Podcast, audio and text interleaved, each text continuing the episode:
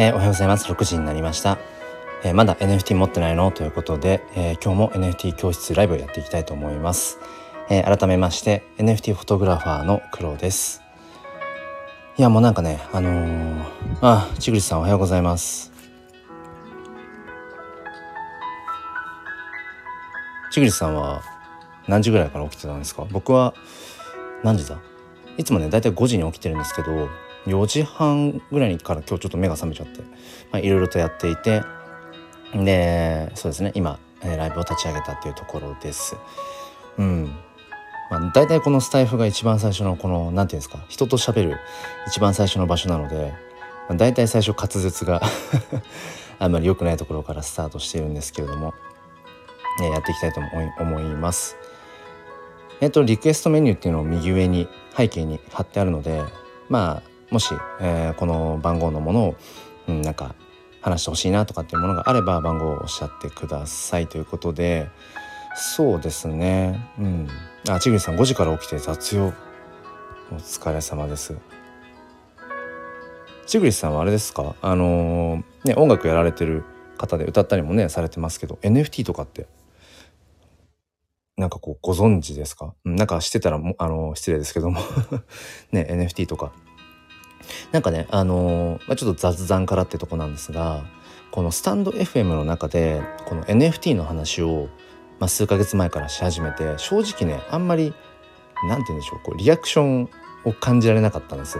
うん、それまでの、えー、なんか人生哲学とか写真の話とかねなんかそういった、うん、この「前向きファインダーチャンネル」で話してきていた内容までとの反応とねちょっとねやっぱり変わったなと思ったんです。NFT のことを話し始めてあんまりこう反応が薄くなったっていうところがね正直ありましたね、えー、ちぐりさん NFT 手に入れたく準備中来ましたね。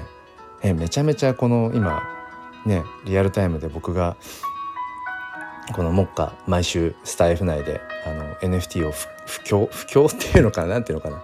なんか NFT の楽しさをね、うん、なんか当事者としてこう発信をしているところにまさにっていうところでそうなんですよちぐりさん。NFT ね知らない方多分多いですよね。うん。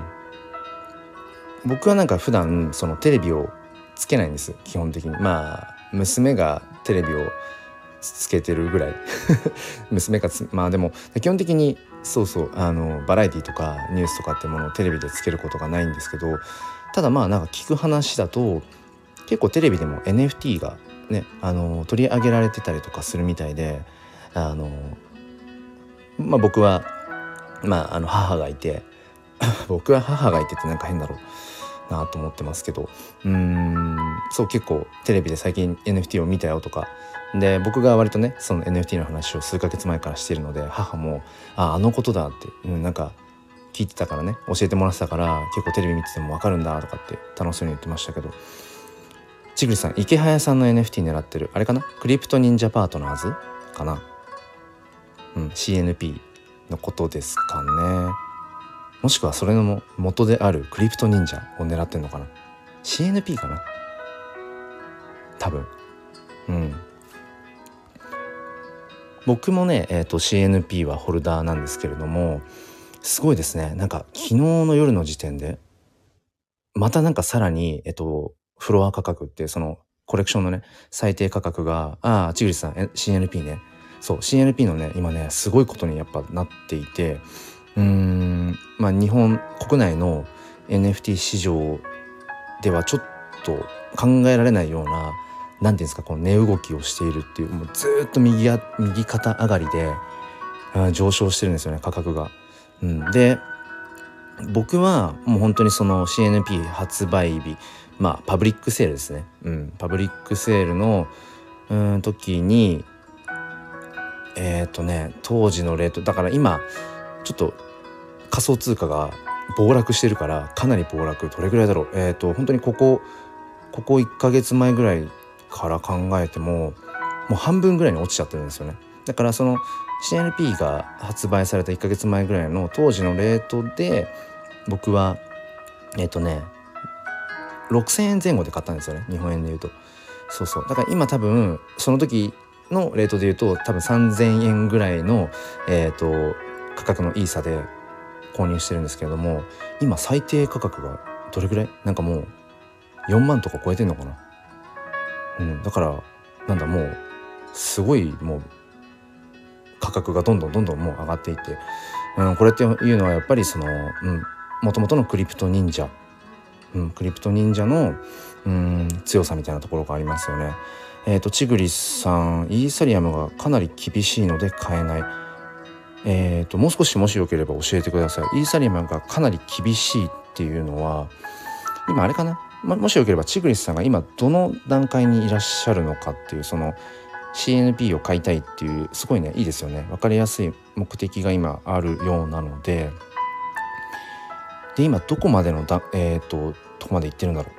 そのいわゆるえっ、と仮想通貨ウォレットメタマスク用意します。あとは仮想通貨取引所口座ビットバンクとか、えー、ビットフライヤーとか。うん。ビットコイン今言った？を口座を開設するとか。まああとはそっか。えっ、ー、とウォレットにイーサ、えー、もしくはポリゴンを送金する。まあいろいろ段階ありますけどチグリスさんは今どの辺りの状態なんだろう？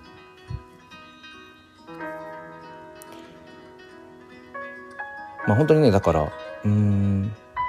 あ翼さんおはようございます。どこまでも行けてません。うんうん。えっ、ー、とね翼さんもしよかったらなんですけど僕ねその今 NFT フォトグラファーとしても、まあ、活動を始めてるじゃないですか。で、えーと、毎月その無料で写真 NFT をプレゼントするっていうのを今月から始めていてでねこの前、えーと、しゅうせいさんに送ったんです写真 NFT。しゅうせいさんねメタマスクのウォレットはもう作っていたのであのしゅうせいさんにね送るからちょっとちょっとちょっとだけそのメタマスクの触り方っていうのかな。あとその NFT を買うためのオープンシープラットフォームとの接続のやつちょっとやってみましょうって言ってねちゃんとね僕のね写真 NFT のアジサイをね受け取ってくれました。だからしゅうせいさんあのフォーザベターしたの。フォーザベターしたのってちょっと他のチャンネルのあの言葉使っちゃいましたけど。うん。そうそう。だから翼ささんもし、えー、なんか一つ取っかかりとしてえー、取っかかりとしてやるのであれば、えっ、ー、と、ツイッターの DM でちょっとやり取りしましょう。もしあれだったら、えっ、とね、この話を完結させるためには、えっとね、メタマスクっていう仮想通貨ウォレットの、まあ、アプリをまあ一番いいのはパソコンだけど、うん、もしくはスマホでダウンロードをしたら、えっと、ほぼほぼねそれだけでもあといけます。あのお金いらないです。仮想通貨も一切いらない。僕があのなんだろう勝手に送るのでだから、まあ、もし、うん、気が向くようであればこの土日よかったらあの 連絡していただければその、うん、メタマスク取っかかりとしてやれたらと思います。うんそうですね。ちぐりさん、イーサは購入したら暴落ですよね。いつ買いました？多分ここ、ここ数週間なんですね。ものすごい勢いで暴落してったのが。うん。で、えっ、ー、と、ウォレットはある。あ、メタマスクある。あ、本当ですか？チグリスさん、えっ、ー、と、そっか。もしあれだったら、あ、じゃあまだあれですか？その、NFT 自体はまだ一つもまだ買ってない状態かな。チグリスさんは。うん、もし何か取っかかりとしてっていう感じであればあの僕のまあ拙いアジサイの写真ですけどもしよかったら、うん、あのウォレットアドレス。うーんそうだな。ウォレットアドレスが分かれば、ポリゴンチェーンっていうまあそのなんだ移動させるためにガス代がかからないあのえ、えっと、ブロックチェーン上で作っている写真 NFT があるのであの無料で毎月渡している。それもしよかったらとっかとっかかりとしてあの送りますよ。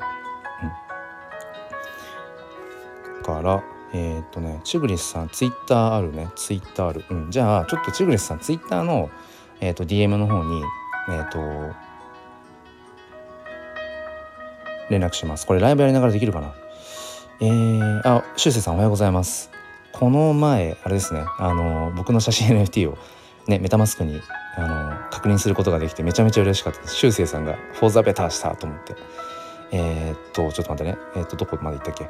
翼さんは今日はアジサイ購入するまでにやる必要があることを知りたいと思っている。うんうんうんうん。あ翼さんちぐりさんはじめましておはようございます。ということで、えー、ちぐりさん1週間前ぐらいにイーサ購入した。そっから結構落ちましたよねガクンと。うん。なんかね1週間前ぐらいまでは1イーサね20万円台ぐらいだったかな。うん。1ヶ月前ぐらいまではねえっ、ー、と1イーサうんまだ多分どんぐらい ?1 ヶ月前じゃないか。ここ最近までねそう4 5 0万ぐらいだったんだけど1イーサが、うん、今15万ぐらい？15万切ってるかな。そっかそれでちょっとごめんなさいね。前後しちゃうけどチグリスさんはイーサリアムがかなり厳しいから買えない。うんうんうんうん。なるほどね。えー、っとそうなるとなんだ？えー、っとそっか。22万円ぐらいの時に購入してるから今15万切ってるから67万円分ぐらい下がってるんですよね。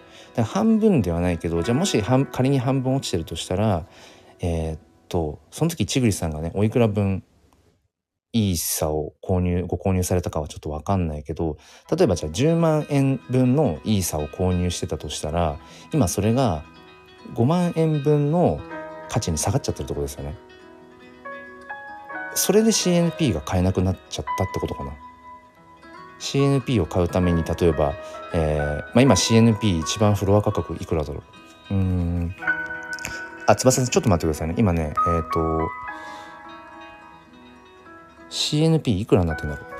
最低価格がちょっと待ってください。今ね、えー、僕が何をしてるかというとえっ、とメタマスクスマホのメタマスクから自分のウォレットを、えー、開いて、えー、と僕は CNP をあの所有してるんですけどその CNP の、えーと、NFT から元のコレクション、えー、CNP クリプト忍者パートナーズの今オープンシーのサイトに飛びました。そしたらね今ねうんとフロアプライスが0.46イーサ。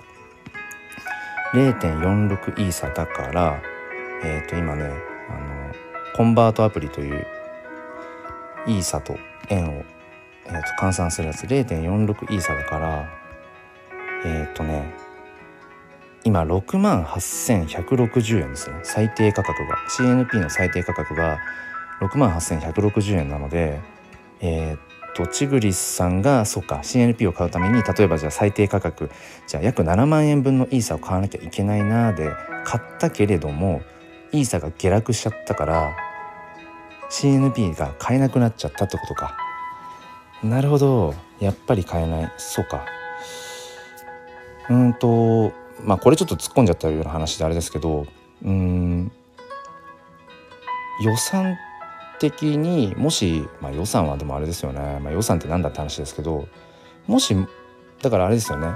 7万円用意用意をしといたとして1週間前に7万円分買ったとして今4万円分ぐらいまで下がっちゃったとしたらもうちょっと数万円もし付け足せるんだったらえっと今 CNP 買った方がいいかもしれないです。あもちろんあのねこれはあの自己責任ってとこですけどこれからも CNP はあの下がることは多分考えづらいんですよ。そのここ説明すると長くなっちゃうけどあのやっぱりクリプト忍者のコミュニティの強さと,、えーと、池早さんっていうもうもう超絶インフルエンサー、えー、マーケターがもうバックにいるのでえっ、ー、とでさらに言うともしかしたら買い時かもしれないですむしろ今イーサが下落していて本当にえっ、ー、とこの何年かの仮想通貨の中で本当にもう山のもう下の方に下がってきてるからえっ、ー、とこの後また上がっきっと長い目で見ていくと上がっていくんですよ。このねどうしてもやっぱ株価みたいにその相場ってお金ってその動きって。だから、えーと、今要は変な話、えー、イーサ安になってるからそう。だから今うんと下落しているうちに新たにちょっと少し買い足してイーサをで CNP を買っちゃった方がもしかしたらいいかもしれないですまたこの後イーサが暴落が止まって上がっていく前にうんっていう気がしますね。えっ、ー、と今回収したい話がたくさんあるぞ。えっ、とですね翼さんイーサとイーサリアムがどう違うの？いやグッドクエスチョンですね。えっ、とちょっと一旦そっち回答しゃいますね。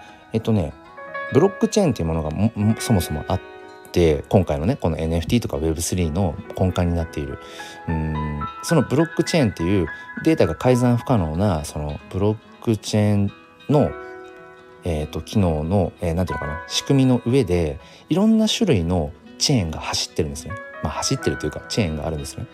でそのブロックチェーンの中で一番最初お金の機能としてやっぱり動き始めたのが、えーとビットコインですビットコイン。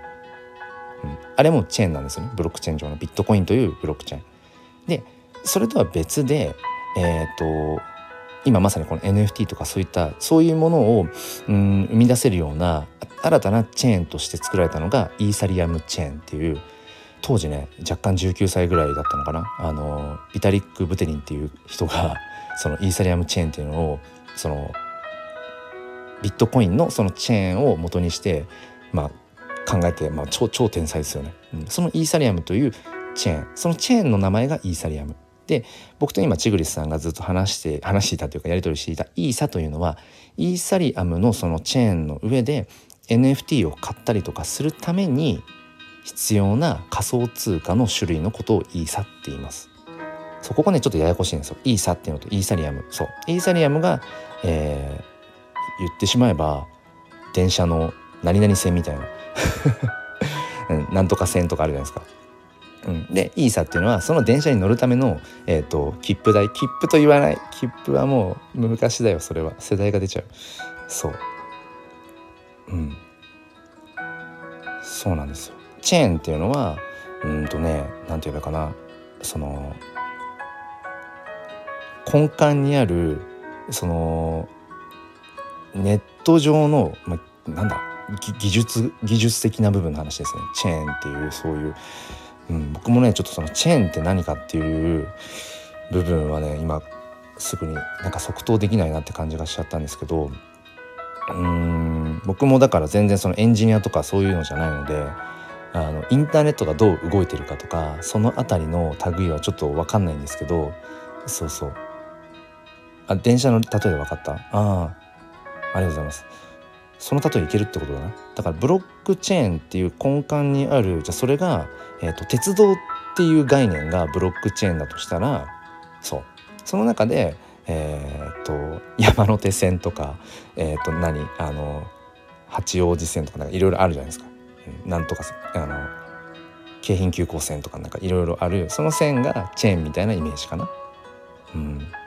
そう千栗さんブロックチェーンの奥が深くてそもそものそのエンジニアリングの部分っていうのはちょっとね分かんないですねそこはね。そこはちょっとあんまりよく分かんないんですけど。でチグリさんがおっしゃってたさっきね7月にも新しい CNP 出ますよねっていうのがあれかな CNPJ かな。えっ、ー、とジョブズ。この CNP の、えー、まあ二次創作的な、感じ。CNP 自体がクリプト忍者の二次創作なんだけどその CNP のさらに二次創作としてなんかいろんな職業に、えーと、絡めたような CNP そうそう。だからねえっ、ー、と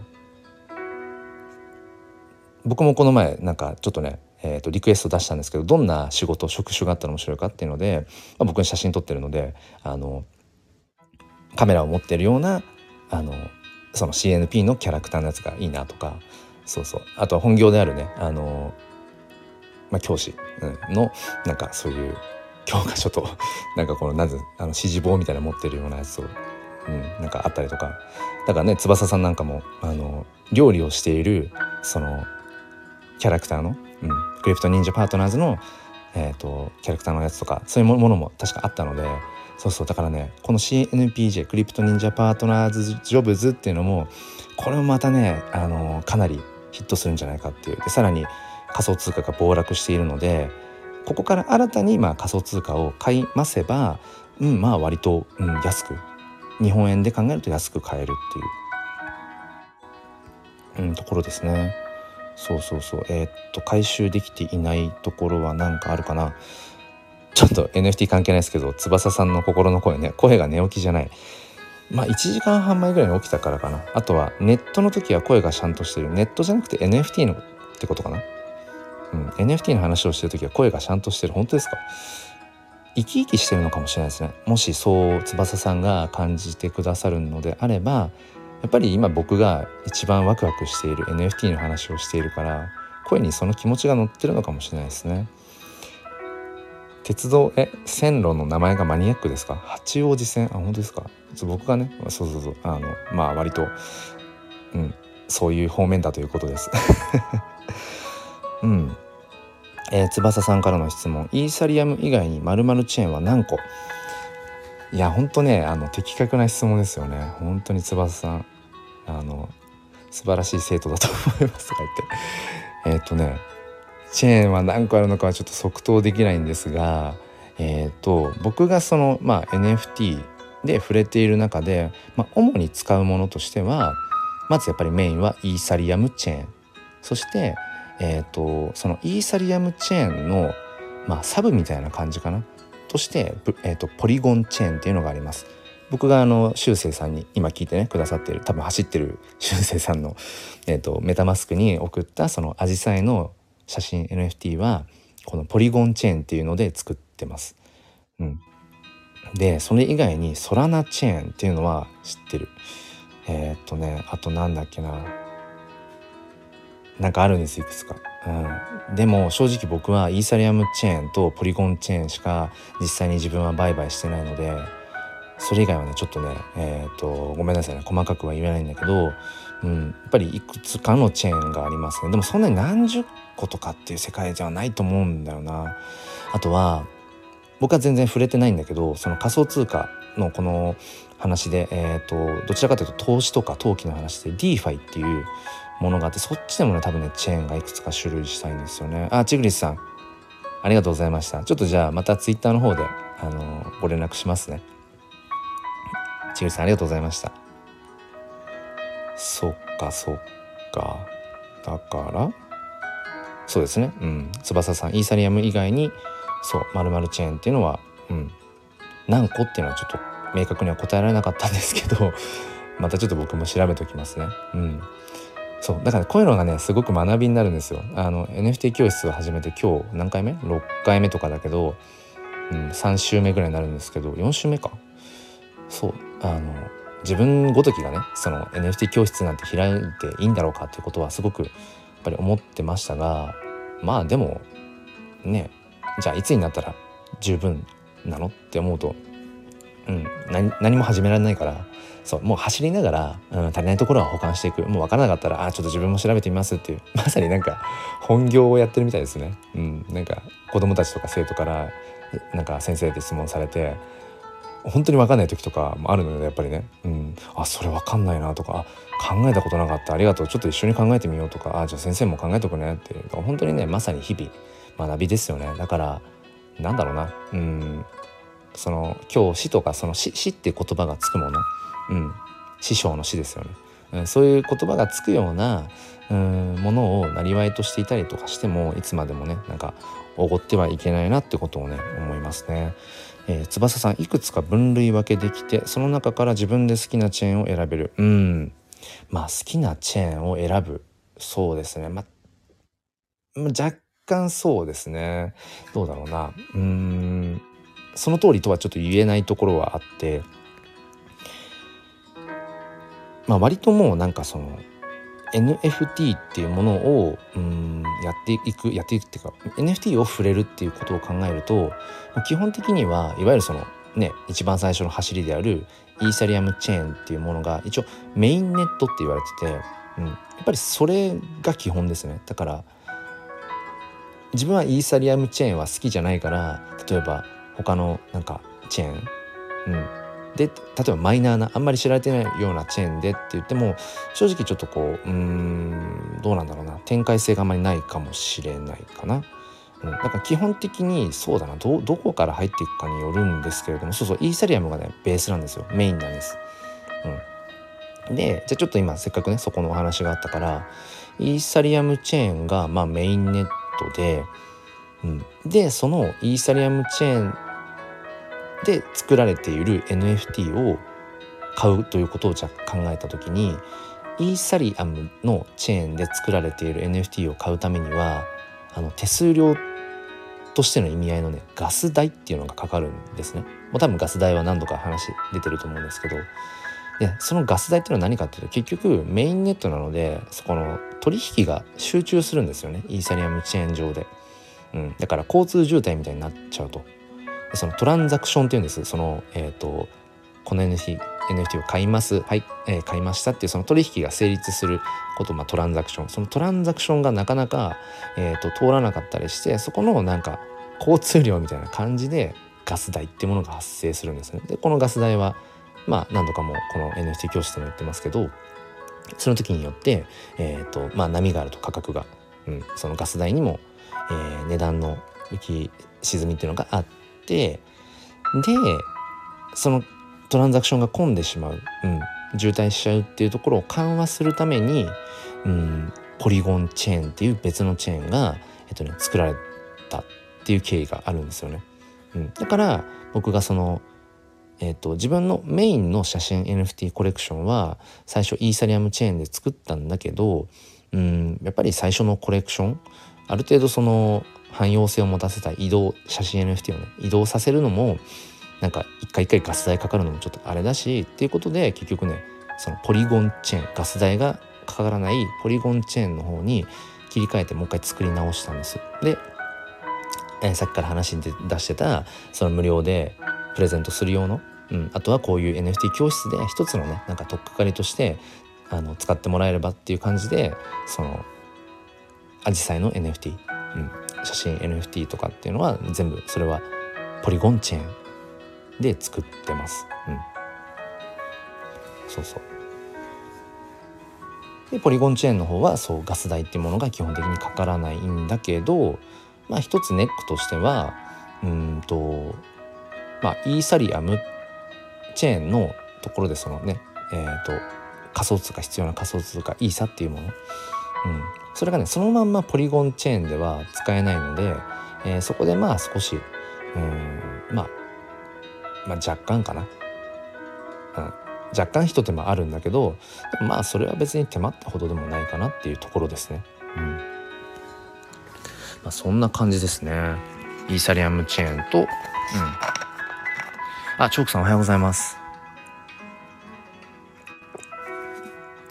えー、愛も変わらず、毎週淡々と NFT 教室を 続けています。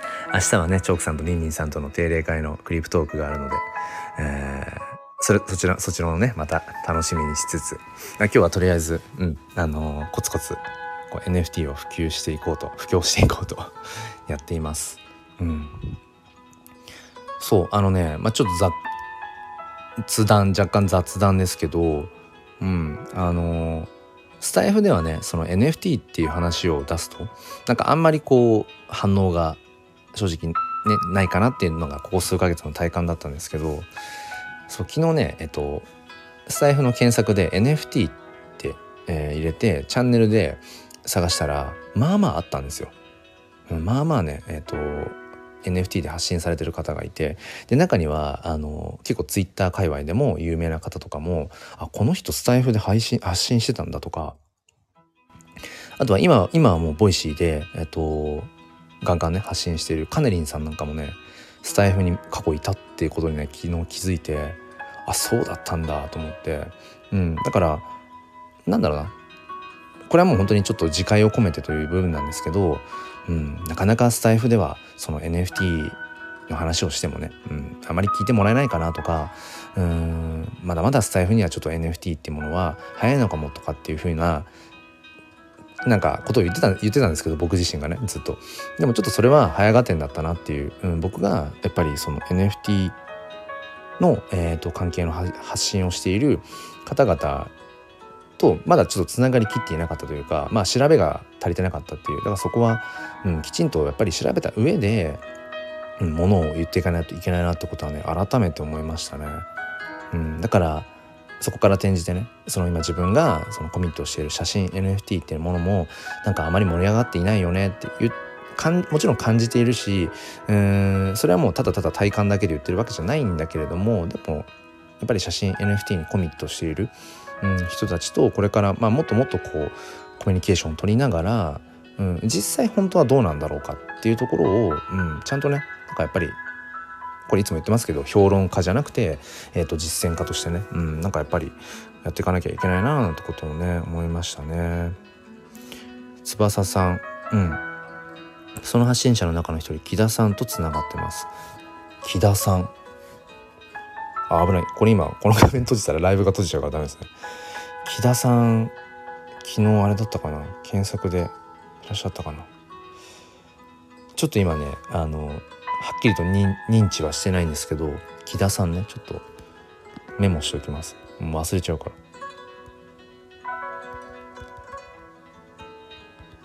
木田さんね。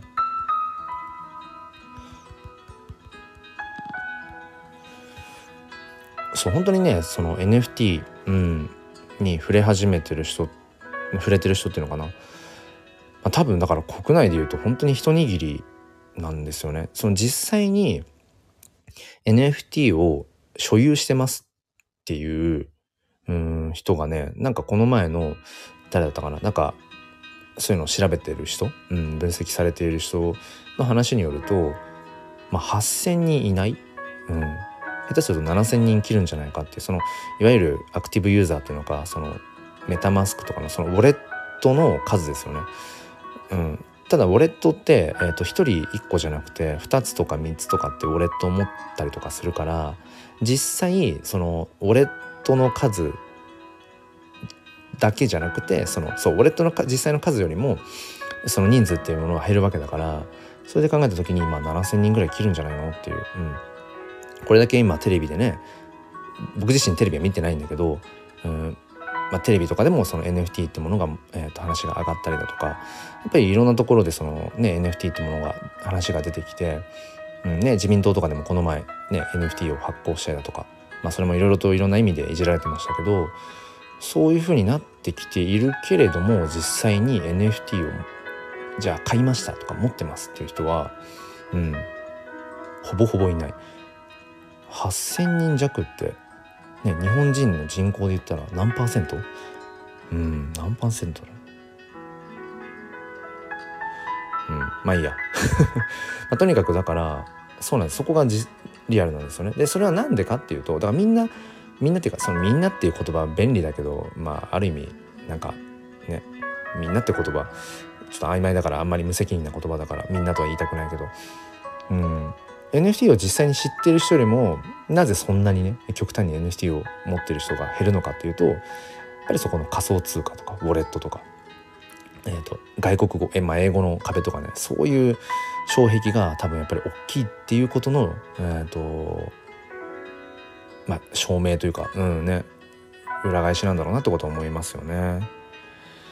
翼さん最近私の立ち上げてるコミュニティでもね 翼さんねさっきからねあのね NFT がね NET になってます。それネットですね。ネット。インターネットのネットになってる。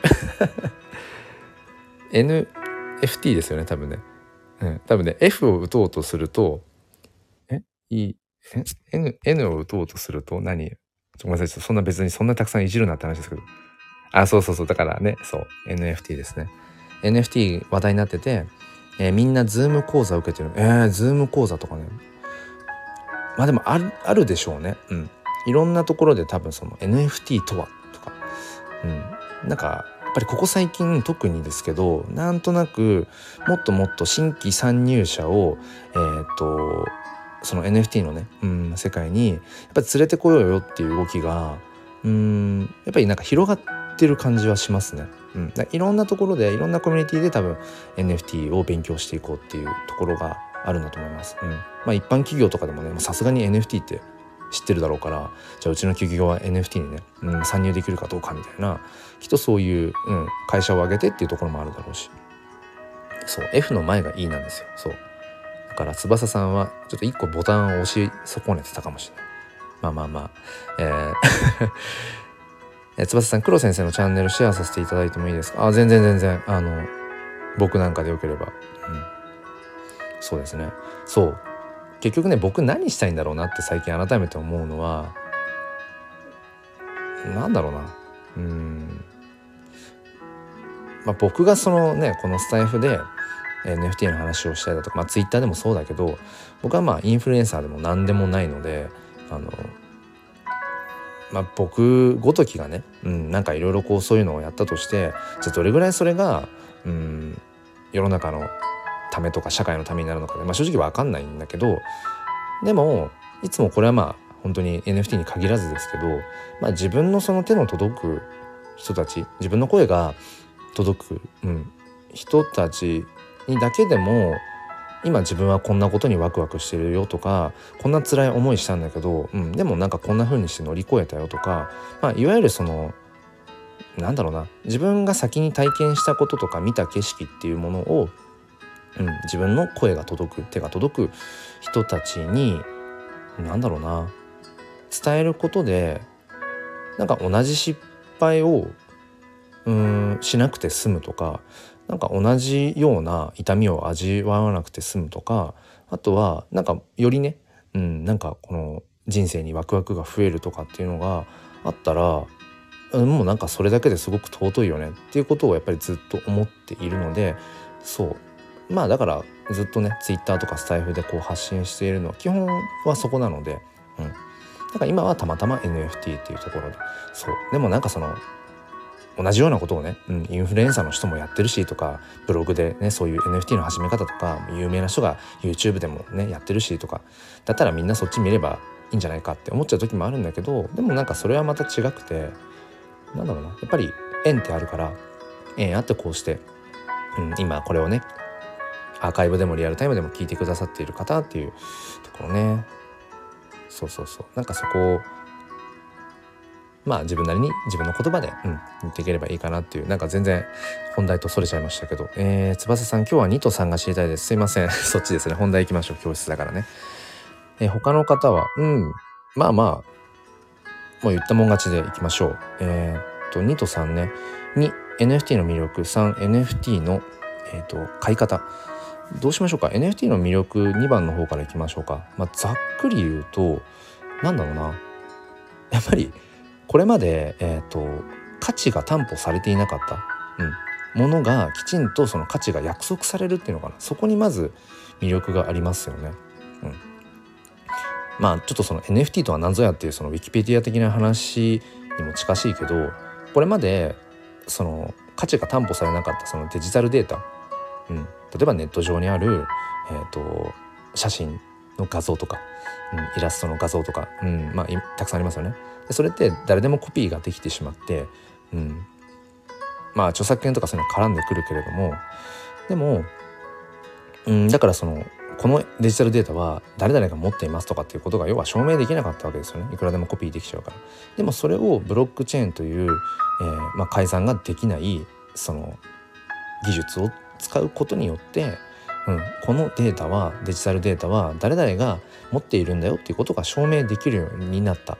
だからきちんとその作品とかねうんクリエイティブなそういったもののうん価値を価値が守られるっていうのかな。だからそういう意味ではえっ、ー、とアーティストとかクリエイターとかのうんやっぱり努力っていうものがある意味でちゃんと約束されてそれがこう価値がねうんきちんと目に見える形になるっていうそこの技術革新がやっぱり NFT っていうのはすごいのかなっていうふうに、うん、思いますね。だからこれまでの、えーと、フェーズと違うだから NFT あなんか仮想通貨のなんなんかでしょみたいなそういう話じゃなくてそもそもうん何て言うのかなそのインターネットができた時みたいな時代の変革とかスマホができた時の時代の変革とかなんかそれに近しいその技術革新っていうところに何だろうな気づききれてないというかそこまで理解しきれてない人が多分多くて NFT ん Web3 なんか仮想通貨うんなんか怪しい損したら嫌だなうんなんかマニアックな人たちが一部でなんかやってるコンテンツでしょっていうふうに捉えちゃってる人がいるんだけどコンテンツとかっていうかもうそもそも、うん、根底からやっぱりこの社会の在り方を変えていくっていうところが、うん、あるのかな。ちょっと硬い話しちゃったからざっくり言うとなんだろう魅力。うん。まあやっぱりそうですね。うん。この作品を自分が持っているんだっていうその所有欲ってあるじゃないですか。独占欲って人間みんなありますよね。独占欲があるからうん。僕はその結婚という仕組みがあるんだと思ってるし一つね。うん。ねこの薬指に結婚指輪をはめてある意味これ独占ですよね相手の人生。うん。何の話をしてるのか分かんないけどうんだからそのある意味自分のその所有欲独占欲みたいなものを満たせるって部分もある意味魅力面白さなのかもしれないですね。あとは単純になんか新しい、うん、そしてまだまだ可能性がたくさんあるよねってそれが分かりきっていないっていうどんな未来になっていくんだろうかっていうもうとにかくそのもう未知のワクワク、うん、これちょっとなんかね抽象的ですけど、まあ、それが根底にあるかな魅力としては。うんうん。翼さんそんな感じで大丈夫かな？なるほど分かったってあるからいいか。で3番じゃあ NFT の買い方。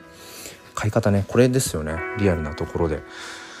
えー、っと翼さんは今のところえー、っとなんだ？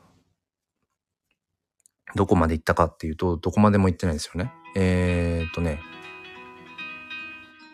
最初のステップとしては大きく大きくまず2つかな。えーと、仮想通貨取引所。いくつかあるんです。ビットコイン、えー、ビットフライヤー。あとなんだっけ。あと僕が使ってるのはビットバンク、うん。まあ、その辺が主流かな。他にもまあいくつかあるんですけど、まあ、仮想通貨取引所。まあだ仮想通貨の売買をするための、まあ、口座ですね。それを開設する。うんと場所によるんですけど1日から3日ぐらいかな。えっ、ー、となんかこう個人情報が分かるような例えば免許証とあと自分の顔の写真を撮るみたいななんかそういう工程があるかな。うん、だからそれが一つ。仮想通貨取引所。そう口座開設ですね。一つはね。うん、それともう一つが、えーと、じゃあ財布ですね、うん、NFT を買うためのそのお金である仮想通貨イーサとかを入れておくためのお財布それかウォレット。まあメタマスクですかね、うん、メタマスクをまあインストールする。それはもうインストールするだけです。もうそれだけ。あの別に手続きも何もないっていうか、うん、メタマスクの方に関しては別に個人情報とか一切ないですね。うん。まあ、だからこそあの何？そう個人情報が一切なくてそのウォレットのアドレス番号だけで完結するのでそういう意味で Web3NFT っていうこのね世界でのうん何ていうのかな本当に別にどこの国のうん男性で女性で何歳でとか関係ないよっていう、まあ、そこにつながってるんですけど。えっ、ー、とね翼さん仮想通貨イコールメタマスクイコールウォレットちょっと違うかな。メタマスクイコールウォレットは合ってます。うん、そのそれが財布です。メタマスクとウォレットが、えーと、お金を入れるための財布でその財布の中に入れるものとして仮想通貨がある感じ、うん、普段自分で持ってるリアルで持っているお財布の中に、まあ、日本円が入ってると思うんですけど、うん、その日本円が、えーと、仮想通貨に変わる感じのそのお財布がバーチャルの空間にあるってこと、うん、だから口座開設と,、えーとメタマスクウォレットをうん。えー、インストールするっていうのが、まあ、まず基本としてのあれかな。うん。何かこう新たななんていうの？新たなうんなんて言うんだろうデバイスじゃないもんな。うん。なんか新たなうんそうね自分のなんていうの？そういうの？アプリでもないしな。まあまあメタマスクはスマホでもインストールできるから。まあアプリっちゃアプリだけど、うん、新たなアプリケーションとしてはそういう感じだね。じゃあグッチとかビトンとか財布に種類はない。あーメタマスクのね。えっ、ー、とね。あると思います。あると思うんだけどメタマスクでいいと思います。なんかそれどう説得力を持たせるかってとこだけど。うーんとね。もうメタマスクが超主流？他のウォレットちょっとよくわかんないな。チョークさん知ってます？他のウォレット。ウォレットねなんかいくつかあるんですよ。確かにねそのなんかウォレットと接続するような画面の時にメタマスク以外まあ並んだりとかするんだけどまあでもみんなメタマスクかな。その NFT を今買っている。いわゆるその NFT を買うためのマーケットプレイスでオープンシーっていうのがあるんですね。海外のサイトで。そこと接続したりとかっていうのもまあ基本メタマスクでみんなやってるしいろんななんかその NFT の買い方のブログとか記事とか見てもメタマスクになってるな。あチョークさんありがとうございます。いきなり振っちゃってごめんなさい。知ってますよ。ただ NFT を楽しむ上ならメタマスク一つで OK です。うんうんうん。そうチョークさんね本当になんだろうな博識なので僕が全然わからないような あの領域のこととかもすごい詳しいからうん。なんかうんチョークさんがおっしゃりたいことなんとなく分かった。多分そうなんですよね。NFT を買うっていうふうに考えるのであればメタマスクがあればいいんですよねきっとね。うん。あれかな？なんか DeFi とかの方の文脈になるとメタマスク以外のなんかウォレットとかっていうものが必要とかもしくは何ていうのかな。多分。うんうん。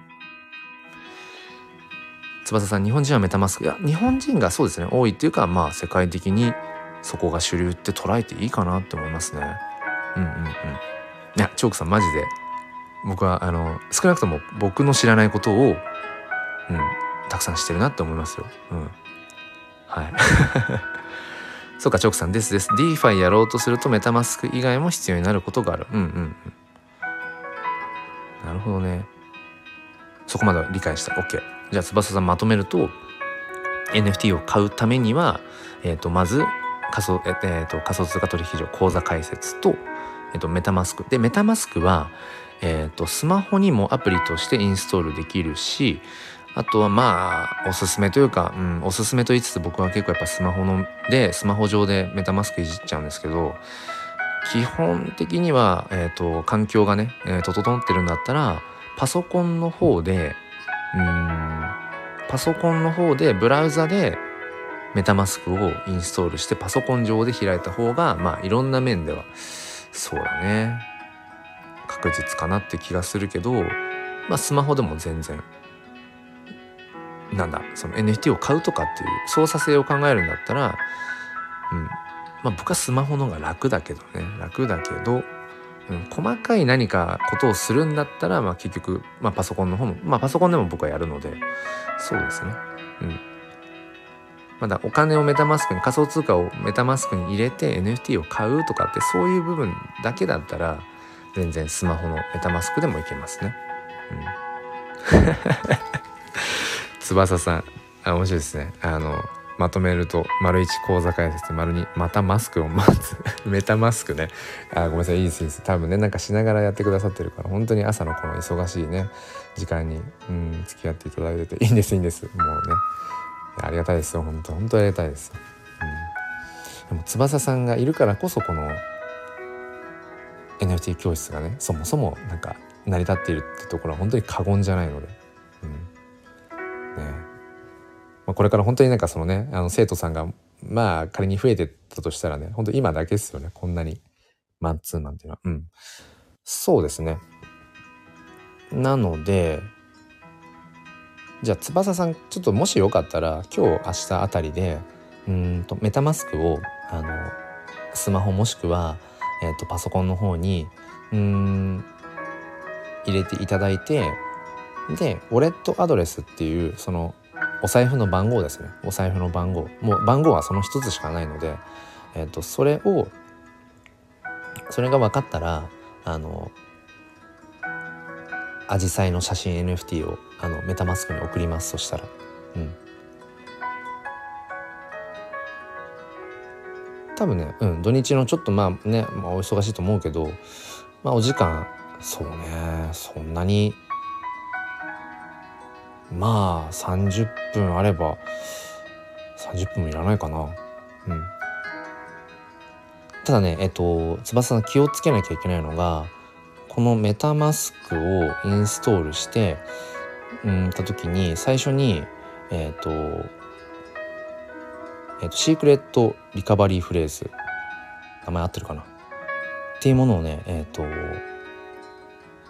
なんだろうこう記録っていうかな何ていうのかな。そうそう。あるんですよ。シークレットリカバリーフレーズっていうそのメタマスクを開くための金庫を開くためのなんか暗号鍵みたいのがあってでそれを忘れちゃうと完全にもうそのメタマスク開けなくなっちゃうのでもしくはその暗号鍵が、えーと、第三者に知れてしまうとあのメタマスク内の NFT とか所有している持ってる仮想通貨とか全部奪われちゃうのでえっとねそのシークレットリカバリーフレーズは、えっと、メタマスクを作った以降、うん、インストールした以降に、えっと、誰かに聞かれたら完全にそれ詐欺なのでシークレットリカバリーフレーズを、えー、なんていうのかなあの問われることは基本ないと思ってください。だからもうでねそれをなんかネットとつながってるようなどこかには絶対に保存しない。だからスマホのメモとかにしたりとかもしない、えー、だからなんかこう本当に紙紙とかにうん、まあ、鉛筆なりペンとかで、えー、とそのシークレットリカバリーフレーズは書いといてそれをもうまさにわかんないけど あの銀行の通帳なのか印鑑なのかいつも保管しているようなそういった、うん、対価書庫とかわかんないけどそういったところにしまっておく。うん、メタマスクがいっぱい出てきた。うーん。ちょっと待ってね。いっぱい出てきたわ。危ないな。なんか違うの踏んじゃうと詐欺になっちゃうから。えーとじゃあ僕が信頼性を持っているうーんカネリンさんっていう方のえっ、ー、とね NFT の買い方の本当に初心者向けの一からのえっ、ー、と今リンクをね今固定に貼りました、もし今ちょっと飛べそうだったらそこのリンク。これあの 詐欺リンクとかじゃないので。もし飛べそうだったら飛んでもらうと、うん、なんかいくつか出ていて記事記事がね全然そんなにあの4つぐらいしか記事いや4つじゃないか。そんなにねいくつも記事ないのでそう左上のねゼロからわかる NFT の始め方っていうのを読んでいくとえっ、ー、とすごくね分かりやすく出てますね。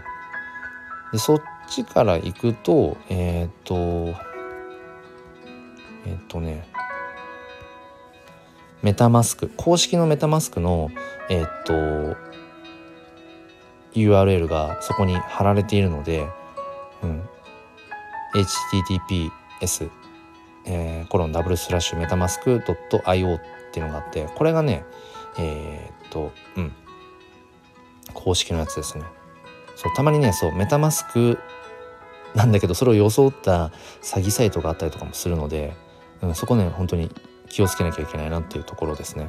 うん、なので、うんまあ、もしよかったらこのカネリンさんの、まあ、スーパー僕は、まあ、信頼をしている、うん、方で、うん、Web3、NFT、えー、メタバース界隈で、まあ、今一番急上昇してる、うん、もうインフルエンサーと、ね、言っても過言ではない方かなと思いますね。僕もボイシー毎日聞いててあのプレミアムリスナーとかも入ってて、うんまあ、若干口悪いところもありますけどでもなんかすごいね人間味あふれてだからこそなんか信頼ができるっていうのかな。うん、なんかね僕は NFT Web3 界隈で僕がメンターとしている人の中でそうですねもう大好きな一人ですねうんそうそうそうなのでえっ、ー、とそうメタマスクそうですね。メタマスクをうん。メタマスクをインストールしてうんそうね、まあ、そこに仮想通貨を入れてってところかな。まあ一旦そこまでですかね。多分ね翼さんね。うん。まあ、そしたらねあとはもうねえっ、ー、とそうだから、えーと、仮想通貨のお財布 コインチェック登録した。早い。早いな翼さん。うん。フォーザベターですね。何回他のチャンネルそうやさんとベイ君のチャンネルの使うんだっていう、うん、フォーザベターしてますね。うん。そうあとはもうだからそうですね。それでコインチェック。僕コインチェックちょっと触れてないから分かんないけど口座開設できたらえっ、ー、とメタマスク。メタマスクがインストールできちゃえばあとはそのメ,、えーと、メタマスクの、うん、お財布の中に仮想通貨をが入入った状態になれば、うん、ねチョークさん素晴らしいですね。翼さんが今まさに僕らの目の前であのはい。NFT、うんまあ、クリプトの世界に今半歩。いや大きい一歩かな。大きい一歩だと思います僕は。むしろねこの最初のなんか講座解説をするとかうん、なんかね実際にメタマスクインストールしたとかって最初のもう一歩がね僕は大きな一歩だと思うんですよね。あとはもうそこ進んでいくだけなのでここの一歩をね踏めない人が多分多いのかな。なんか理由は様々だと思いますけど。うん。なのでそうですね。メタマスクうん。まあ、コインチェックがどれぐらいで口座開設できるのかちょっと。ああえっとね僕はねコインあこれえっと僕はビットバンクを使ってるんですけどでもね、えー、っと、確かビットコインで、今、きっと、あれやって、いや、もう終わっちゃったかな。あ、でもそうだ。今ね、ビットコインで、えっと、無料で2500円分の、えっと、ビットコインがもらえるっていう、うん、のをやってるんですよね。うん。そうそうそう。それが6月末までですね。うん。まあ、いくつかねあるんですよね。その講座、うん、取引所も。ただ僕はねなんかねそう、えー、と一番最初に見たブログの記事でビットバンクが出てたからとりあえずビットバンクででそっからもう、うん、なんかまあビットバンクだけどでも僕もそのビットコインの方で、えーと、そうビット なんか今分かんないです。ビットコインの場所でえっ、ー、とん？なんか今よくわかんなくなってきちゃった。あ、間違えた。えっと、仮想通貨取引所のコインチェックも、まあ、口座開設しようかなとはちょっと思ってました。その、ビットコインが2500円分もらえるから。うん。チョークさん、コインチェックすごく分かりやすいですし、最初の取っかかりにはとてもいいですが、若干仮想通貨の値段がお高いんですよね。ありがとうございます。チョークさん保管していただいて。そう。なんかね、僕がビット、えっ、ー、とね、えっ、ー、と、ビットバンク、僕が使ってるビットバンクは、割と、そうそう、なんかね、えっ、ー、と、なんか手数料とかそういうものが、若干他と比較するとね、確かね、安いんじゃなかったかな。そういうおすすめもあって、そ、それを使ってるかな。うん。そう、だからなんか、それぞれの、えっ、と、取引所になんかメリット、デメリットがあるみたいで、っていうとこですね。あチョークさんは GMO コインか。そっかそっか。まあこの辺りはどうだろうな。絶対これがいいっていうのは。だけどうん、まあ、ちなみに僕はビットバンクを。まあまあなんか使いやすさとかもあるんですよね。だから使ってみてなんとなくそのえっ、ー、と使いづらいなって思ったら別の口座でもいいのかもしれないし口座開設自体はねあの基本お金かかんないと思うのでうんまあ、いくつかその講座を作ってもいいのかなと。僕もだからうん。あのコインチェック作るだけ作ってもいいかなとか、まあ、単純に今ビットコイン2500円分もらえるから。うん。っていう感じかな。分からなくなった？ああ。そっか。分からなくなっちゃった。どうしようかな。うーん。チョークさん GMO コインのなんだろう。チョークさんが GMO コインを使っているもし理由とかあれば教えてください。教えてくださいというか。うーんとね僕は単純にそうだな。最初にえー、っとそのいろいろ検索をしてまだ僕が始めた今年の1月末ぐらいってそんなに今ほどなんかその初心者向けブログみたいなのがなくてなんとなくなかったんです。見つからなかっただけかもしれないけど。で僕はその池早さん経由でうん、池谷さんのメール講座の中の経由でえっ、ー、とそう。ビットバンクっていうのが出てたからもうただ一択でビットバンク、うんまあ、有名どころでみたいな感じだったし。でそこを使っててまあこれまで違和感なく使,、まあ、使いやすいしまあ今でも毎日のようになんかいろいろその仮想通貨の動きを見たりとかする時も使ったりするしで使ってるだけですね。チョークさん、メタマスクへの送付手数料が無料？マジっすか ?GMO コイン？それは初めて知りました。勉強不足でした。えー、じゃあ GMO コインの方がいいじゃないですか。ビットバンクはメタマスクにあの送金しようとするとやっぱ手数料かかるのでそうなんだあ今ね一個ちょっと個人的な疑問が解けましたそうだからね僕はビットバンクをずっと使ってたから最初ビットバンクにえっ、ー、と要は日本円を入れてでイーサとかに換金をしてでそこから、えーと、メタマスクに送金をしてって最初やってたんですね。でもメタマスクに送金する時に手数料がうんと、まあ、かかると。で、えーと、時々急いでる時にメタマスクから直接えっ、とねイーサとかをあの追加購入する時があるんです。すごい慌ててる時とかって。そうするとクレジットカードとかとで決済バーンとできちゃうんですよね。追加でじゃあ1万円分とか2万円分とかって。でその時も結局メタマスク上で、えーと、完結できちゃうからで手数料も大体そのビットバンクから送金するのと手数料が大して変わらないからだったらビットバンクいらなくね？みたいなことをちょっと思い始めてたんですけど GMO コインを使うとメタマスク送金無料なんだ。あスギちゃんのやつね。えー、チョークさんちょっと僕 GM GMO コイン解説しようかな。そしたらその方がいいですよね。そうだから思ってたんですよ。なんかメタマスクで完結できちゃうじゃんって最近思ってたからそのメタマスク上でね仮想通貨追加購入できるじゃないですか、まあ、手数料かかっちゃうけど。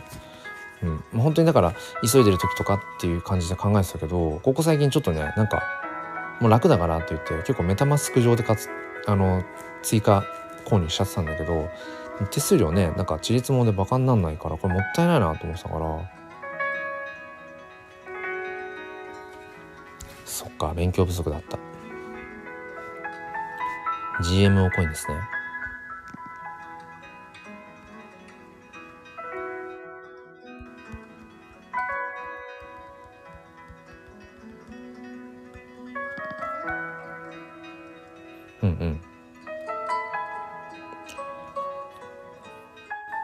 逆にあれですかチョークさん GMO コインの何ていうのかな。えっ、ー、とデメリットっていうか何か感じる部分あります？そのメタマスクへの送金は無料っていうのはめちゃめちゃ大きいなと思うんですけど、うん、で多分それぞれの取引所に多分あるんですよね。その良さが。きっとそれぞれに。うん。そうですね。GMO コイン最小送付数とかがちょっと多かったり。ああ0.1差うんうんうん。なるほどね。そういうことか。だから0.1イーサだと、まあ、今で言うと日本円1万1万4600円分か。そっか。最一番最初で1万4,000円分。うんうんうんうん。なるほど。だからちょい前の、えーと、仮想通貨の相場でいくと、まあ、約倍と考えると最低で、えー、そうね3万円近くか。3万円弱分がってことだね。で今むしろうんとイーサがイーサだけじゃないけど仮想通貨下落してるからむしろビあ違うえっと GMO コインはそういう意味では使える初心者ももしかしたら使いやすいのかもしれないですね。多分僕がだからそのビットバンクを最初にえっ、とつながった理由としては多分その初心者向けの NFT 買う手順として多分ビットバンクが結局多分その最初いくらみたいなのが1,000円とかからいけるんですよね1,000円分とかから。そういうのもあったのかもなだからある程度の額やり取りするとかっていう感じになってきたら全然 GMO 送金手数料なしの GMO を使うのもありなのかもしれないですね。うん、そうね。いや翼さんありがとうございます。僕もすごい今ね勉強にまああのチョークさんも本当にありがとうございます。そうね。取引所一つとってもうん、まあ自分に合う自分に合うそのこ、うん、取引所っていうものが、まあ、やっぱあるってことですよね。うん、でいろんな側面で見た時に、うん、そこを選んでいくっていうのも、まあ、ある種のクリプトリテラシーなのかもな。そっかそっか翼さん今は楽天証券にするか SBI 証券にしようかいろいろあるまあそういう感じかもしれないですね僕はどっちもうんまあどっちも運用してるんですけど、まあ、余談ですけどねえー、翼さんめっちゃメリットデメリット調べまくるタイプなので気安く登録は待とう。うんうんうん。ビットバンクか GMO コインとかコインチェックあたり調べてみます。そうですね。その3つかもな。翼さんそうですそうです。いろいろあります。事前確認素晴らしいです。僕はいろいろ痛い目合いながら GMO コインにたどり着いた。あそうなんだ。チョークさん 痛い目に合ってるんですね。えー、でも素晴らしいですよね。僕だからある意味ちょっと今反面教師でしたよね。ちょっとうんその1月末にねとりあえずもう NFT 始めたい。とにかくもうもうとにかくやるっつってもうバーって。あビットコイン OK じゃあじゃあビットバンク OK ビットバンクじゃあ始めようバーって。池谷さんやってるしつって最初バーって始めて。でその後もう思考停止状態でちょっとそうやっちゃってたけどうん。他にもきちんと調べた上で選んでいくって大事ですね。うんうん。いや今日はなんか自分にとってもすごくうん。なんだろうな。こうもう一度ねうんと初心に戻るというか、うん、そういうところも。ねチョークさんのね痛い目知りたいですよね。仮想通貨取引所での痛い目か。なんだろうね。まあでもなんかそれを聞くとそうね。だから僕も意図しないところでやっぱりうんね。いわゆるその金銭的な損失っていうものをやっぱり出しちゃってるんだろうなってこと思いますよね。チョークさん最初自分もコインチェックを使っていたんですがコインチェック？あコインチェックね。メタマスクにたどり着くまでにガリガリお金が減ってたんですよね。あそうそう。だからねそれをねすごく感じました。うん。だから結局取引所なんて言うかいかな。まあ今こうね日本円で自分が持っています。で取引所という橋渡しの場所があってまあ橋渡しっていうのはまあ NFT を買うっていうことを考えたらねで橋渡し所の橋渡しの取引所があってでそこからメタマスクにっていうところに 1, 2, 段階あるんですよね。だ日本円を、えーと、仮想通貨取引所にまずそもそも入金します。そこでまあ若干だから自分のその持っている日本の、えーと、銀行口座からのもしかしたら手数料が若干かかってるかもしれないですよね銀行によっては仮想通貨取引所に送金する上で。で仮想通貨取引所で日本円から結局まあじゃあ NFT を買うんだとしたらイーサに換金する時に換金する時の手数料もかかるんですよ。うん、でじゃあえっと取引所の中でじゃあ例えば1万円最初1万円を仮想通貨取引所に、えー、まず入金しました仮想通貨取引所で1万円分を、えー、イーサに換金します。でじゃあ 1万円分の、えーと、イーサに換金する時にまんま1万円分のイーサじゃなくてそれが、まあ、8,000円とか9,000円分ぐらいに減ります。でさらにじゃあ8000、9000円ぐらいに減ったイーサをメタマスクに送金する時にまたじゃあちょっとそのそれが、えー、8,000円とかぐらいに減りますってなったら最初自分が1万円持っていたものが、えーと NFT を買うためにメタマスクにそのお金が移動していった時にはもうだから7,000円台ぐらいとかになってるっていうそういうイメージなんですよね。うん、だからコインチェックでもそういう現象が起きるってことですよね。僕はそのビットバンクでやっぱりそれはやっぱ感じてたのでなんか痩せ細ってっちゃうみたいな最初もともと自分が持っていたお金。だから1万円なら1万円が NFT を買う。NFT が並んでるお店によし行くぞっつってメタマスクをこう持って NFT が売っているお店に行った時にお財布を見たらなんか7,000円とかしかないぞみたいな。そういう感覚はあったのでだったらって言って結局今そのメタマスク内で、えー、と追加購入でうんクレジット決済とかでこっちの方が結果的にねなんか安いなみたいなえっ、ー、とね感覚があったりとかしたんですよね。そう。うん。そうだだからかも。だから最近ビットバンクをほぼ経由してないっていうのはそれかもしれないですね。うん。そうそうそう。だからだ。だから最近ビットバンクをほぼ経由してないんだ。うん、そういうふうに痩せ細っちゃう感覚があったからだったらメタマスクで直にうんとクレジット決済しちゃえばいいじゃんっていう感じに最近なってたんですね。うん、その方が結果的にねその痩せ方はちょっとマシになるんですよその方が。うん、たださっきチョークさんがおっしゃってた、えーと、GMO コインの取引所でやるとすればその送金可能な最低価格がちょっとまあ今聞いた感じだとうん割と高めだけどもまあ送金量が。でもあれですか？えっ、ー、と GMO で GMO コインでその日本円からイーサに換金する時はそこでは手数料がかかるんですかね？なんかすいませんチョークさん。あのむしろ上がっていただいて一緒に喋っちゃった方が早かったかもしれないって思いますけど。うん。そう翼さんそう。仲介手数料そうマージンがね発生するから結局ねその減っていくんですよ。だから多分今その辺のねやっぱり問題っていうか課題っていうのはきっと解決しようとしているところは多いんじゃないかな。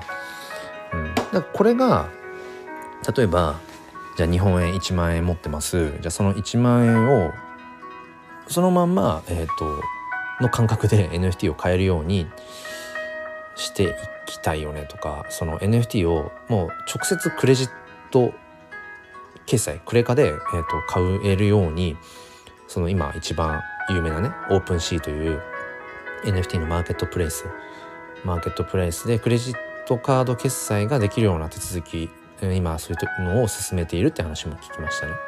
ってなったら変な話仮想通貨取引所は必要ないんですよ。うん。メタマスクはえっ、ー、と必要だと思うんです NFT をね、えーと、入れておくためにメタマスクっていう、まあ、仮想通貨のお財布だけれども NFT とかそういった、えーと要はうんトークンですね。トークン。その報酬としての NFT っていうものをメタマスクに入れていく必要があるからウォレットは必要なんだけどクレジットカードで直接決済ができるようになれば、うん、変な話 NFT だけ買うんだったら仮想通貨取引所はもういらなくなるかもしれないですよね。多分ね。えー、チョークさんありがとうございます。手数料はかかっているはずです。手数料というか、レートですね。レートか。GMO コインはレートの乖離が低めです。うんうんうん。コインチェックはこのレートがめっちゃ高い。ああ、そうなんだ。本当は1000円なんだけど GMO コインだと1050円で買う。今コインチェックだと1200円で買うみたいな感じですかね。わかりづらかったらすみません。うんうんうん。あ、すごくね、あの、よくわかりました。そっか。そう、なんか確かにね、その僕がさっきね、あの、翼さんに紹介したかなり、かなりんさんの、えっ、と、ブログにあるところに、その、コインチェックがね、えっ、と、紹介されていた理由として、確かにね、そのコインチェックがおすすめってわけではないと言ってましたね、かなりんさんも確かね。ただ単にコインチェックを今紹介してるのは、うんそのビットコイン仮想通貨のねビットコイン2500円分がキャンペーンとしてもらえるからとりあえず作るのはただだし作って2500円分のビットコインを、えー、ともらってもうそのまんま置いときゃいいじゃんっていう。うん、でここからビットバンクあビットコインのねまたその仮想通貨の暴落が終わりまた上がっていったとかね長期で見た時にうんまあいくらかになってればいいじゃんっていう、うん、だからなんだろうな。そういう感じで別にいくつか講座を開く分には開いときゃいいんじゃないっていう話をそういえばしてたのを思い出しました。そう。だから使い勝手っていう部分ではコインチェックはまあおすすめっていう感じではないのは今ちょっと思い出してきました。うん、うん、多分そこでビットバンクっていうのとそうね GMO コインあたりが多分上がってるんだろうなおすすめとしてはっていうのがね。あとビットフライヤーか。ビットフライヤーのちょっと今特徴わかんないけど。うん。多分ね、これはね、ググればね、多分いくつか出てくるんですよね。仮想通貨取引所のそれぞれのなんかメリット、デメリットみたいな。ショクさんありがとうございます。うん。なるほどね。とりあえず、じゃあ僕もちょっとこの土日の一つ、まあ、やることとして、うんとビットコイン2500円分をもらうためにえっ、ー、とコインチェックの口座開設をとりあえずしようそうしようしようとねずっと思ってたんですよ。うん、カネリンさんのボイシー聞いてね。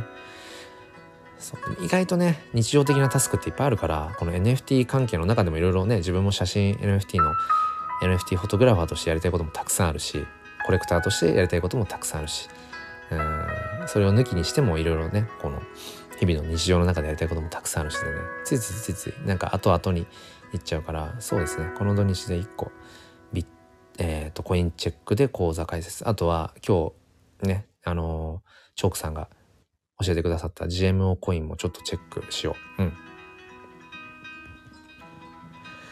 チョークさんね前おっしゃってくれてましたよね。あのグループ DM でもね。ぜひ一度 JPYC でポリゴンを買ってほしい。めちゃくちゃ便利なので。うんうんうん。チョクさんまたちょっとそこをもう一回あ DM 遡ればあるか。JPYC でポリゴンを買う方法。前にあれですよね。チョークさんがあのミンミンさんとのグループ DM の方であの図解にしてくださった時のあれですよね。えっとね翼さんポリゴンは、えっと、ポリゴンチェーンですね。さっきその、えっと、メインのネットワークがイーサリアムチェーンです。でそれのまあ、えー、まあ近しいというかまあサブみたいな感じで出来上がったチェーンとして、まあ、ポリゴンチェーンというものがあるよっていう、うん、ブロックチェーンの種類の一つですね。で僕がそのアジサイの NFT をあの作っているのもこのポリゴンチェーン、うん、でポリゴンチェーンで必要なポリゴンっていう、えっと、仮想通貨の名前ですね。うん、だからイーサっていう仮想通貨の名前と同じようにポリゴンっていうまあ名前。うん、まあなんか細かいこと言うとこのポリゴンってマティックって言ったりもまあするんだけどまあいいやそれはポリゴン。うん。そうそう怪獣の名前ではないですね。そうそうライブの最初のところそうそう。まあちょっと復習ですねポリゴンね。チョクさんありがとうございます。JPYC のやつちょっともう一回遡ろう。いや、なんか本当にね、あの、もう、なんだろうな。もうインプットしたいことが多すぎて、うん、もうね、飽和状態で毎日。うん、そう。まあいいことなんだけど、うん、なんか学びたい欲っていうのがね、もう爆発してるからいいんだけど、もうなんかアウトプットも追いつかなくて、そうそうそう。うん、まあだからそのためにも毎日ね、うん、こうしてスタイフとか、あの音声ツイートとかフォトボイスとかでもう出していかないとなんかもう情報に飲み込まれちゃって結局なんか何が自分は大切なんだっていうのがね分かんなくなっちゃうから。そう翼さんテスト出ますね。ポリゴンは 怪獣の名前じゃポリゴンって何ですかで3択で。1怪獣の名前。2えー、なわかんねえや。ちょっと思いつかないけど。えっ、とチェーンの名前。とか3うんまあわかんないけど。ですね。なので翼さんそうね。だから、えーと、とりあえずその僕の写真 NFT アジサイは、えーと、仮想通貨取引上関係ないので、うん、関係ないのでお金かかんないから僕がその翼さんにこの写真 NFT を送るための場所として翼さんのそのウォレットメタマスクのウォレットさええーと作っていただければそう。翼さんのメタマスクのアドレスですね。まあ、ゼロゼロから始まる。すごい長いのがあるんですけど、うん、それさえ、うん、分かればもう秒で送れるので、うん、そうちょっとそのシークレットリカバリーフレーズっていうメタマスクをねインストールした時に最初に出てくるそれを、まあ、きちんと、うんまああのまあ、紙ベースとか何かそういうアナログの何かで、えーと、きちんと保存保管してもらってでそれは絶対誰にも言わない。うん。っていうところだけちょっと気をつけていただければうん。まあまあまあ。かな。うん。と思います。じゃあじゃあなんか今日は1時間20分も気づいたら 教室をやっていまして、うん、なんかがっつり今日はなんか NFT 教室をやれたなっていう、うん、なんかすごく、うん、充実感もあります。あの翼さんのねあの良きあのグッドクエスチョンをたくさんしてくださる良い良き生徒さん をはじめ、うん、なんかあのそれをまたね補足してくださる補足以上の僕自身も勉強になるような話を途中からあのチョークさんも、うん、貴重なお時間いただけて。そうですねチョークさんシークレットリカバリーフレーズの取り扱いだけ本当にねちょっと気をつけなきゃいけないですね。まあまだね実際そのそうねお金を翼さんねえっと、入れたりとかっていうことをまだされてない段階であればっていう感じだけどでも今後そのウォレットをね、うん、使っていくことを考えると、うん、そのちょっとフレーズちょっと気をつけて、えー、ください、えー、今日娘の誕生日と忙しい。そうなんですか？来週になるかもです。いやそえ今日娘さんの誕生日なのに。この NFT 教室？来てくださってありがとうございます。うん。なんか娘さんに、あの、ハッピーバースデーを言っといて、言っといてというか、あの、黒が言ってたよっていう、黒って誰だっていう、はい、感じですけど。うん。もしよかったら、あの、これ、今日もアーカイブで残すので、あの、娘さんにね、あの、お誕生日おめでとうっていう、ちょっと、声を届けてあげてください。いや、そんなに忙しいよね。えっとね、リカバリーフレーズ、スクショで保存、いや、しない方がいいと思いますね。なんか、とにかくネット環境、ネットにつながるような場所には保存しない方がいいかな。スマホでスクショでしょ？スマホがもし、なんかわかんないけど、ね、なんかの表紙に、うん、ウイルスとかで感染してとか、なんかの時にスマホの内容を見られちゃうみたいなことがあった時に、そのスクショのリカバリーフレーズも、うん、見えちゃうから、紙がいいかな。うん。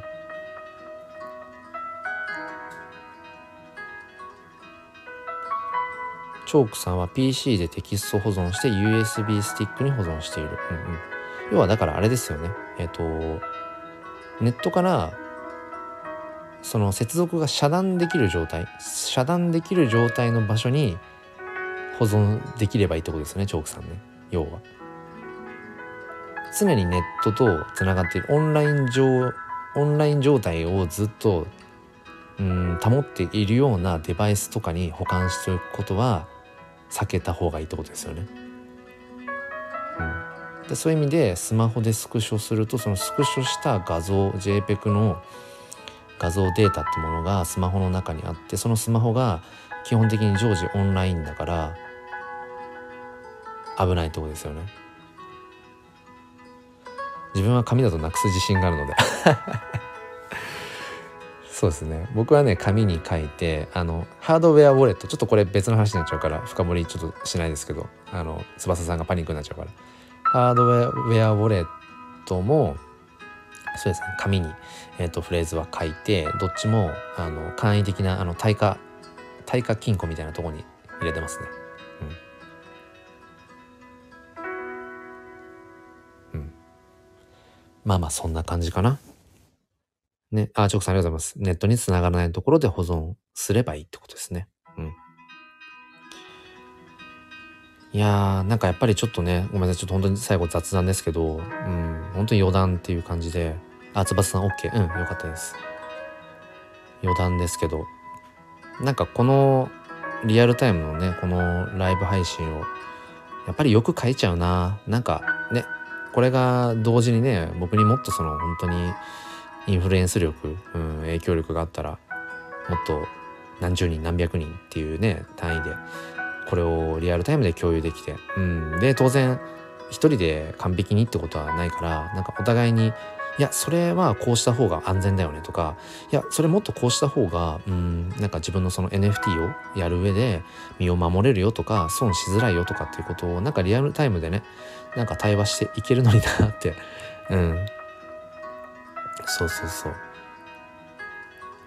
ねだから本当に今こう翼さんとチョークさんとあと今聞いてくださってる方がね他にもあの何人もいらっしゃるんですけどなんかねうんもちろんその数じゃないんだけどねそのフォロワー数とか再生回数とか、うん、そういう数の話じゃないっていう同じ文脈なんだけどなんかねなんか改めてそうね。自分自身のうんもっとこうリーチできる人。うん自分のその失敗談とかそういうのも含めて同じような失敗はしなくていいよとか。うんこうするとなんかもっといろいろワクワクするよみたいなことをね。うんなんか届けられる人をやっぱりシンプルに増やしたいなっていうことをやっぱ思っちゃいますね。全然それはなんだろう。うんフォロワーの数を増やしたいからとかなんか再生回数を増やしたいからとか。うん視聴者さんの数を増やしたいからとかっていうことじゃなくて、うん、まあでもなんかね、まあ、まさに分業制この世界は分業で回ってるじゃないけどまあ一人でねできることはたかが知れてるからそれぞれがそれぞれの手の届く範囲でできることをやりながらそのなんだろうなつながり輪をこうまたさらに広げていくっていうか、うん。まあ、それしかないんだろうな。と思います。翼さんほんとさすがですね。アーカイブで聞いてもわからないかもっていう後に「うん大丈夫。先生には先生のやり方で合ってると思うよ」それぞれの使命の中で全うしたらいいよね。いやまさに。お後がよろしいようで。そんなとこですね。うん。はい。ということでうんもう1時間半もやってしまいました、えー、ついついねあのまあ結局やっぱり楽しいのが一番ですね。楽しくやっぱりやっていく中でまた学びがあってっていう、まあ、いついくつになってもうんいくつになっても日々学びですね。はいということでうん。あチョークさん夏休みね。あチョークさんじゃないごめんなさい。えっと翼さんまたコラボねしましょうぜひ。うん。まあ、もし翼さんがねあの大丈夫だったら全然あの土日のこの朝のね時間とかでも全然構わないですしむしろそこしかないですけど、うん。まあ、それかまあ夏休み、僕がちょっとねその平日とかでも昼間時間が取れたりもするのでまたぜひぜひあの NFT の話に限らずねできたらと思います。チョークさんありがとうございます本当にね。えー、チョークさん明日あのまた改めてということであのこの同じ時間にね、えー、今度はあのクリプトークでもうチョークさんがこうまたメインになってたくさんいろいろ教えてください最近のあのちょっと前振りをしておくと最近チョークさんあの NFT 動いてますね。何これめっちゃかっこいいじゃんとか思いながら。うん、うん、またそのあたりもチョークさん明日教えてください。楽しみにしてます。いやーなんか楽しいな。やっぱり NFT うん、そしてこのねなんか音声配信でつながれる方々って本当に楽しいなと思います。はい、えー、翼さん、明日も意味わからずに 聞いてます。うん。いやいやいや、でも嬉しいです、本当にね。はい、えー、ということで、じゃあ、あのー、その長い時間ですけれども、えっ、ー、と、最初から聞いてくださっていた翼さんをはじめ、えっ、ー、と、修正さん、えー、そしてね、あの途中から一緒に講義をしてくださったチョークさん、うん、あとは、まあ、入れ替わり立ち替わりですけどね、あの聞いてくださった方、えー、そして今も、あのまあ、コメントとかはないですけどうん聞いてくださっていた方、うん、たくさんこっちの方で確認 え、できているのでまたねえっ、ー、とコツコツとこう NFT の楽しさ、うん、っていうものをねうん発信していきたいなと思っています。えー、ということでうんあ エイタスさんおはようございます。初めてお邪魔します。ということでエイタスさんどうしようかな。えっ、ー、とまだね僕はね娘がねまだ娘が起動していないのでえっ、ー、とねまだね話せるっちゃ話せるんだけどあエイタさん。ひなこさんも。ああひなこさん。ありがとうございました。エイタさんごめんなさい。今ねあの閉めようと思っちゃってたんですね。ああ翼さんのコミュニティのね。うんうん。あひなこさんもご一緒なんだ。ああそうなんですね。翼さんのコミュニティってえっと料料理？料理のあのコミュニティでしたっけ？あそうなんですね。ありがとうございます。翼さんシェアしてくださって。エイタスさんもひなこさんも NFT に、えっと、興味があるのかな。あ翼さんが強引に誘ったの？そうなんですね。えなんかせっかくだからあれだな。まだ僕は喋れるのでもうちょっと喋れるよ。うん。あもう全然今一旦閉めようとしちゃったのであのもう抜け抜けようと思った方は全然あの抜けていただいて全然構わないんですけど今ねせっかくエイタスさんとかもいらっしゃったからうん。翼さんももしもあのちょっともうもう出るって感じだったら出ていただいちゃってもいいし。コミュニティ内で NFT のことやり取りしてた。えー、そうなんですね。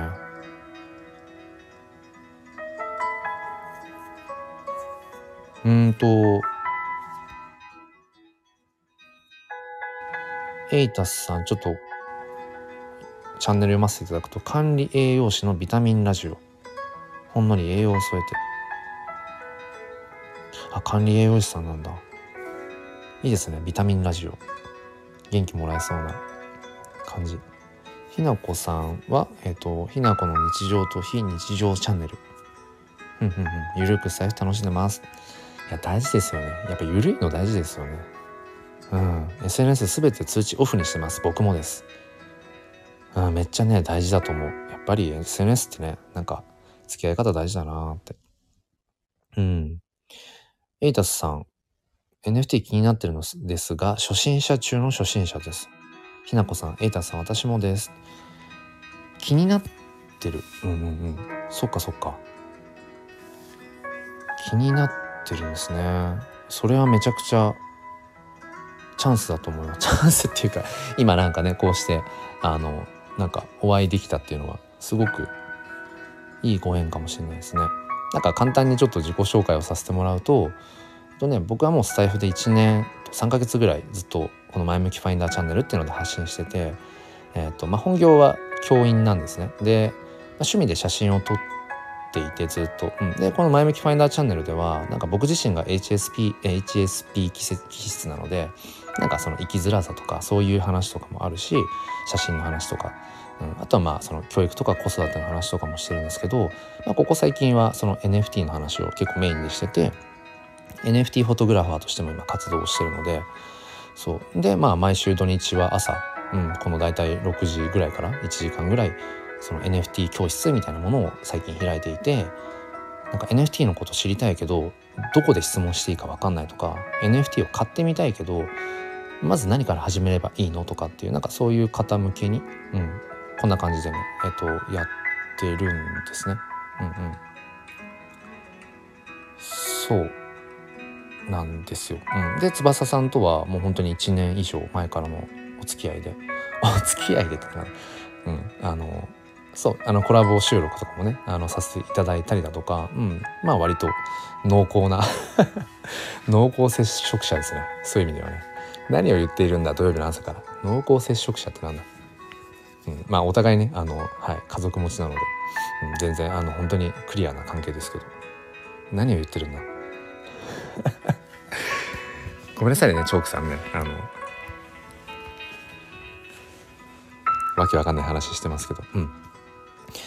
そっか。まああありがとうございます。エイタスさん NFT のアーカイブもね。えちなみにそのエイタスさんもひなこさんもなんだろう。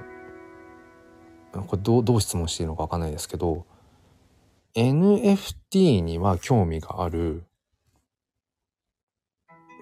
買いたいなみたいなところまで行ってるんですかね。所有してみたいなっていうところまで行っているのか。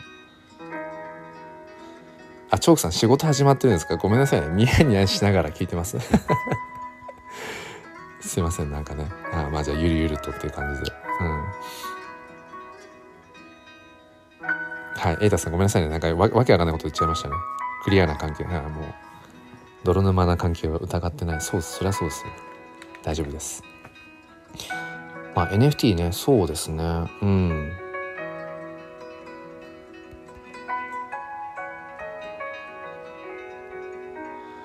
まああ娘がね動き始めましたね。娘が今日も稼働し始めたぞ。ちょっと今あぐらをかいてぼーっとしてますね。もうそろそろ降りてくるかな。うん。エイタさんまだまだ 1NFT とは。ああなるほどね。でちょっとそこだけ言っちゃうとえっとねこれまでデジタルデータ例えばネット上にある写真とか、えっと、イラストの画像 JPEG の画像って誰でもコピーができて保存できちゃったじゃないですか。でもそだから誰がこのデータを持ってるかとかっていうことが証明できなかったんだけどそれがブロックチェーンっていう技術でうんこの写真とかこのイラストの画像を今持っている所有している人はこの人ですよっていうことが証明できるようになったっていう技術革新が土台にあるって感じですね。だから抽象的な言い回しだけどこれまでその保証できなかった価値物の価値っていうものがきちんと保証できるようになったっていう。だからこれまでうん、ないがしろにされてしまっていたようなこととかなかなか浮き彫りにできなかったような価値がなんかより価値として、うん、なんか輝けるっていうのかな、うん、それが NFT っていうものかなっていうところですね。ひなこさん所持よりワンチャン出店出品したい。おおいいですね。NFT のクリエイター側ってことですね。めちゃくちゃいいじゃないですか。うんうんうん。エイタさんもし伝わったなら幸いですけども。うんうん。そっか。ひなこさんは所有者コレクター側というよりもクリエイター側ね。うんうん。えっ、とね簡単ですよ。えっ、と例えばまあイラストでも写真でも何でもいいけどデジタルデータさえあればそれを NFT にして出品するのは、えっと、3分でできます。3分。うん。そその出品するってことだけ。自分の NFT 作品を出品ってことだけ考えたらまあ3分は言い過ぎかもしれないけどうん、まあ、5分かな。オープンシーっていう NFT を売買するためのマーケットプレイスで、えーと、アカウントを作ってあでもアカウント作るためにメタマスクがやっぱ必要かですね今えっと、翼さんがまず一旦最初のね一歩としてうん今やるものとしてその仮想通貨を入れておくためのお財布ですね。お財布としてのメタマスクっていうものそれは必要かな。でもそれさえ作っちゃえば作っちゃうっていうかインストールしちゃえばすぐにねえっとひなこさんは NFT 出品できますよ。デジタルデータさえ自分で持ってるのがあれば。えっ、ー、と翼さん私のコミュニティはスタイフから派生した放牧の里という変態が集まるコミュニティです。何ですか放牧の里っていうなんか名前もなんかすごくえなんかこう哲学哲学じみてるぞ。放牧。解き放たれてるとこですもんね。うん。変態が集まってんですか？やばいな。うん。翼さんあのはい。もしよかったら DM でシェアしてください。放牧の里。変態が集まってるとか気になるじゃないですか。いいいい意味でですよ。いい意味でね。で多分いい意味だと思うんですよ変態っていうの。うん。ね。放牧されてる変態ですってエイタスさん。もうごめんなさいね。土曜日の早朝早朝もう早朝じゃないか。土曜日の朝からだけど僕はもう今完全に頭の中はもうよからぬもう今妄想で広がっちゃってますよ。放牧されてる変態ですって。あダメだもう娘が降りてくるえー、ちょっと変な切れ方ですけれどもえっと、こんな感じで NFT そしてなんか日々のねあのより良い人生につながっていくためのっていうのを発信してますのでよかったらまだまだこれからもあのご縁が続くといいなと思います。えー、なんかちょっとごめんなさい最後やっつけになっちゃいましたが、えー、今日も一日ねえー、と娘が起きてきたので始まります。ということで、えー、皆さん今日も良い一日をお過ごしください。えー、それでは今日も心に前向きファインダーを皆さんありがとうございます。最後なんかバババーっと駆け足になっちゃった。えー、アーカイブ残しておくのでもしよかったらまたね聞いてください。ではでは失礼します。